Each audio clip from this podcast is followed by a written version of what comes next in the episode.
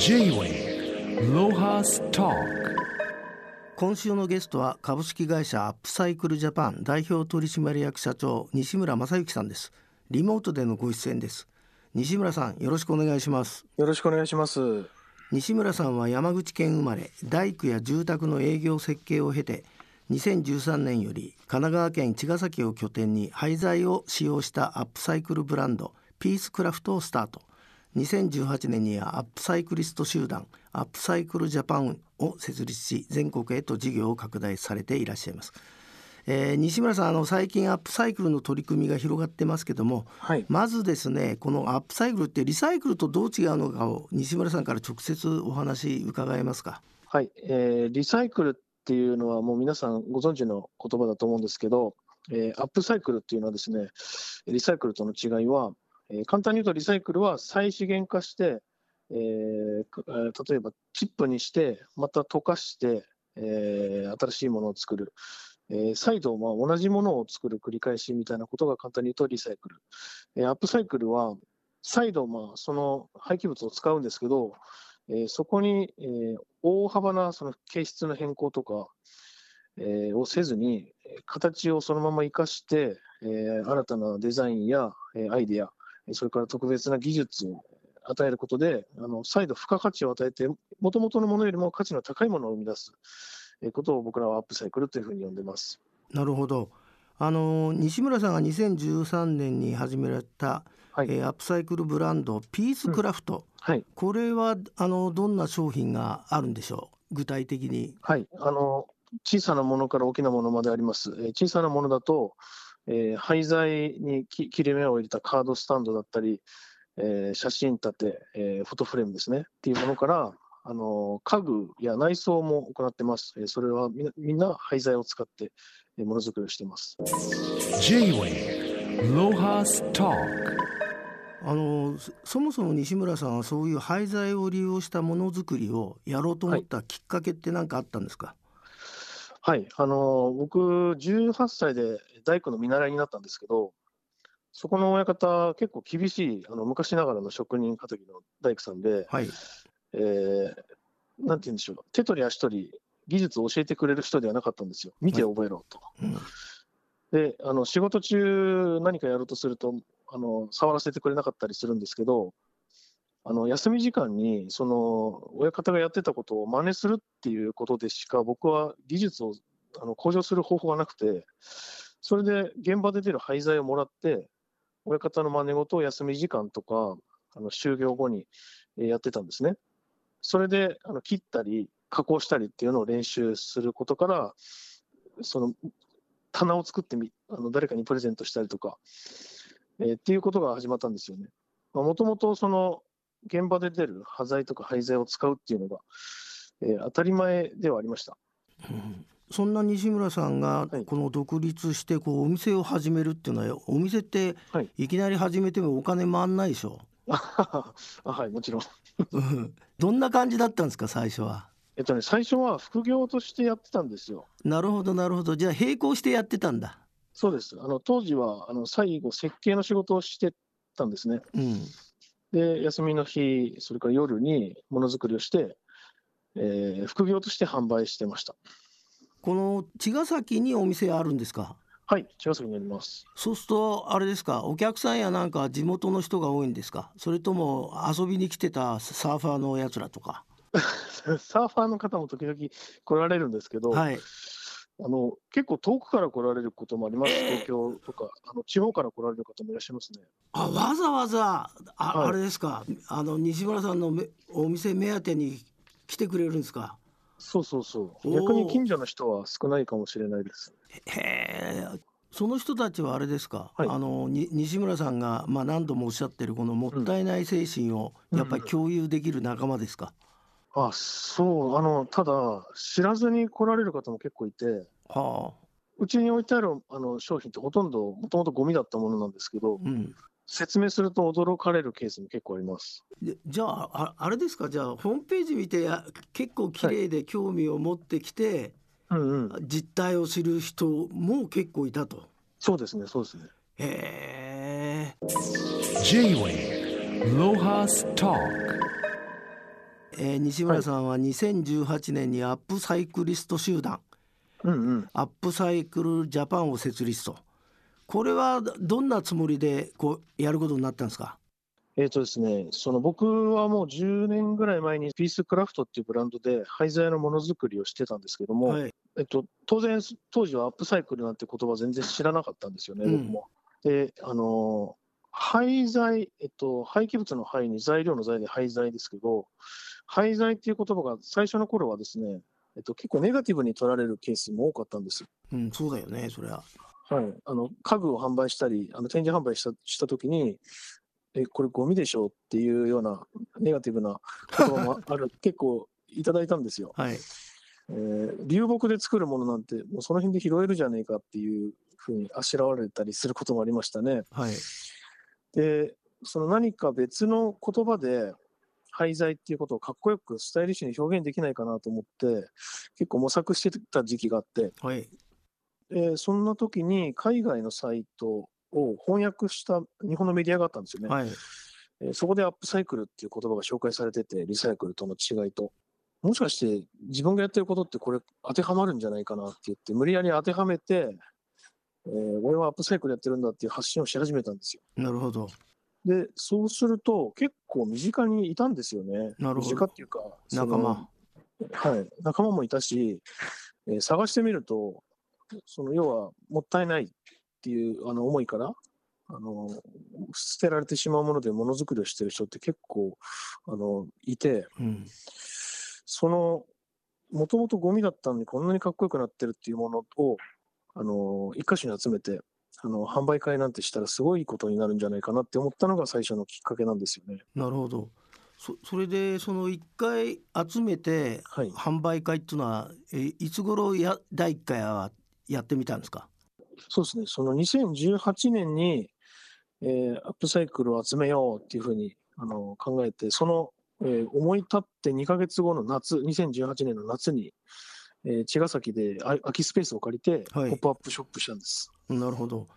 最初のイベントって呼んでいいのかな、それは何団体ぐらいが参加してくれたんですか？はいはい、その時は5組ぐらいですね。お、僕の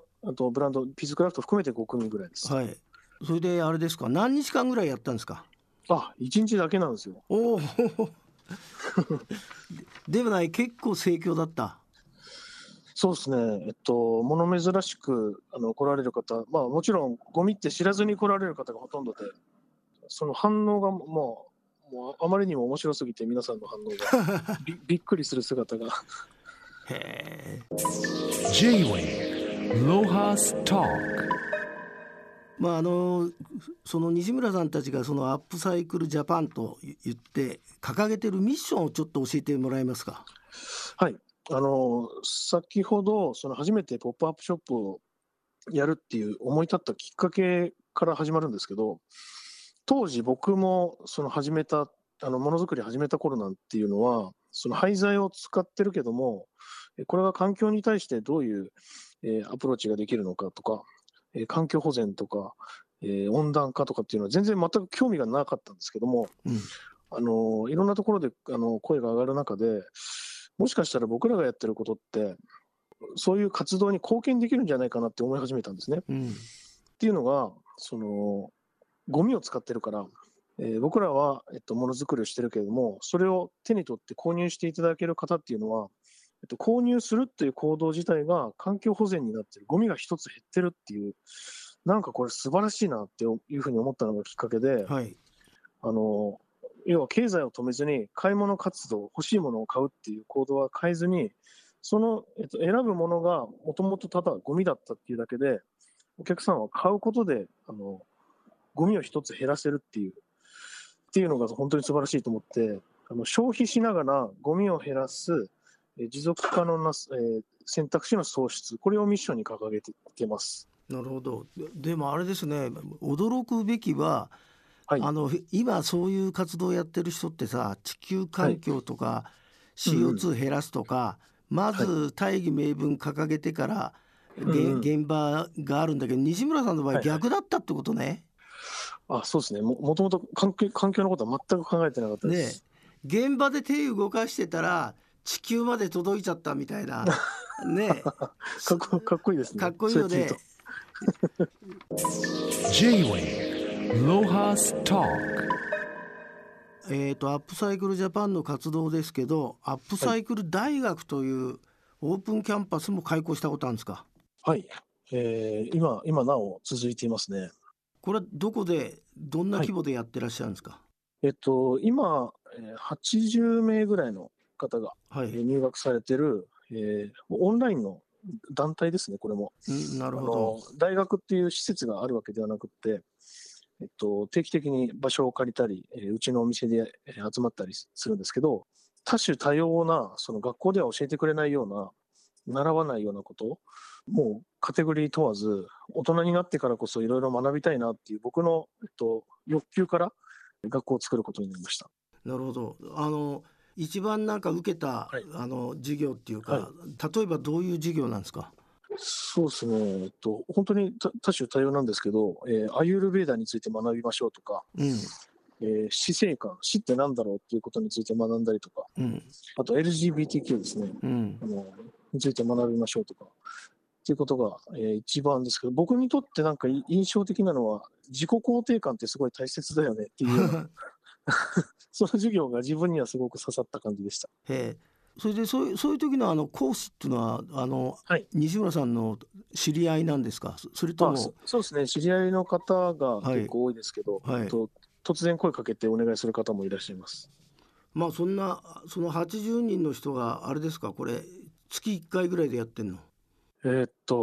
細かい集まり含めると月 4,5 回ぐらいのイベントがありますね。すごいながっつり学ぶのは大体1回ぐらいなんですけど、はい、J-Way ロハストーク。あとさ、これ素敵な名前だなと思った、はい、もったいない食堂をちょっと教えてもらえますか？はい、もったいない食堂。はい、もったいない食材を使った食べ物が食べられる場所っていうことでネーミングをしました。はい、メインは、野菜と魚です。野菜、もう最近じゃ結構聞き慣れてますけど、余剰野菜、規格外野菜なんて、そうだね、はい、聞き慣れましたけど、世の中には食べられるのに捨てられてしまう食材が存在しているので、それを美味しく調理して、その事実を知っていただくために始めようかなって思ったのがきっかけですね。なるほど。どこで、はい、どこにあって、誰が料理するんですか？もったいない食堂は茅ヶ崎で週に1回キッチンカーでオープンしてるのと、三浦海岸で、常設店、路面店があります。へ。それからイベント的に、週1葉山の、飲食店で朝食をやってますね。なるほど。その余剰野菜とかさ、規格外野菜は地元で仕入れるんですか？はいはい、そうですね。スタートしたのは茅ヶ崎のキッチンカーでスタートしたんですけど、はい、この近隣もう本当に数分で僕らが取りに行けるぐらいの距離の農家さんと取引してます。はい、魚はあれですか？はい、はい、どういう魚なんですか？もったいない食堂は。魚をですね、横須賀の長井っていうところで取れる魚をメインに扱ってるんですけど、市場で取引されない魚ってあるんですよね。量が取れすぎてるとか、季節的に、シーズンじゃない魚とか、はい、定置網なんで、その網の目にかかってしまった生き物はとりあえず全部水揚げされちゃうんですけど、はい、取引されなければそのまま海に返されたり、あと、ペットフードになるっていうケースもあるんですけどね、はい、人が食べることなく、処分されてしまう魚って結構あって、そういう魚をメインに仕入れてます。それはあれですか、漁師さんが捨てるからタダで仕入れちゃうの？買ってるんですよ、こっちは。野菜もそうなんですけど。そうなんですか。じゃあちゃんとあなたの哲学に合ってるわけね。そうです。やっぱり取った人にもきちんとお金を回すという、そうです。適正価格で農家さん、それから、仲買さん、漁師さんのいいねで買い取らせてもらってます。かっこいいね。J-Way ロハストーク。まあ、アップサイクルジャパンのように持続可能な社会に向けての活動はいいことだけど、この西村さんは時々経済が伴わないと続けられない、このあたりをちょっと、はいはい、強くリスナーに訴えてください。そうですね、アップサイクルジャパンを、立ち上げようと思って立ち上げましたけど、いろいろ考えましたよ。 NPO 法人として、非営利団体としてやっていくのかっていう、個人のままいくのか、はたまた利益法人として立ち上げるのか、いろいろ考えたんですけど、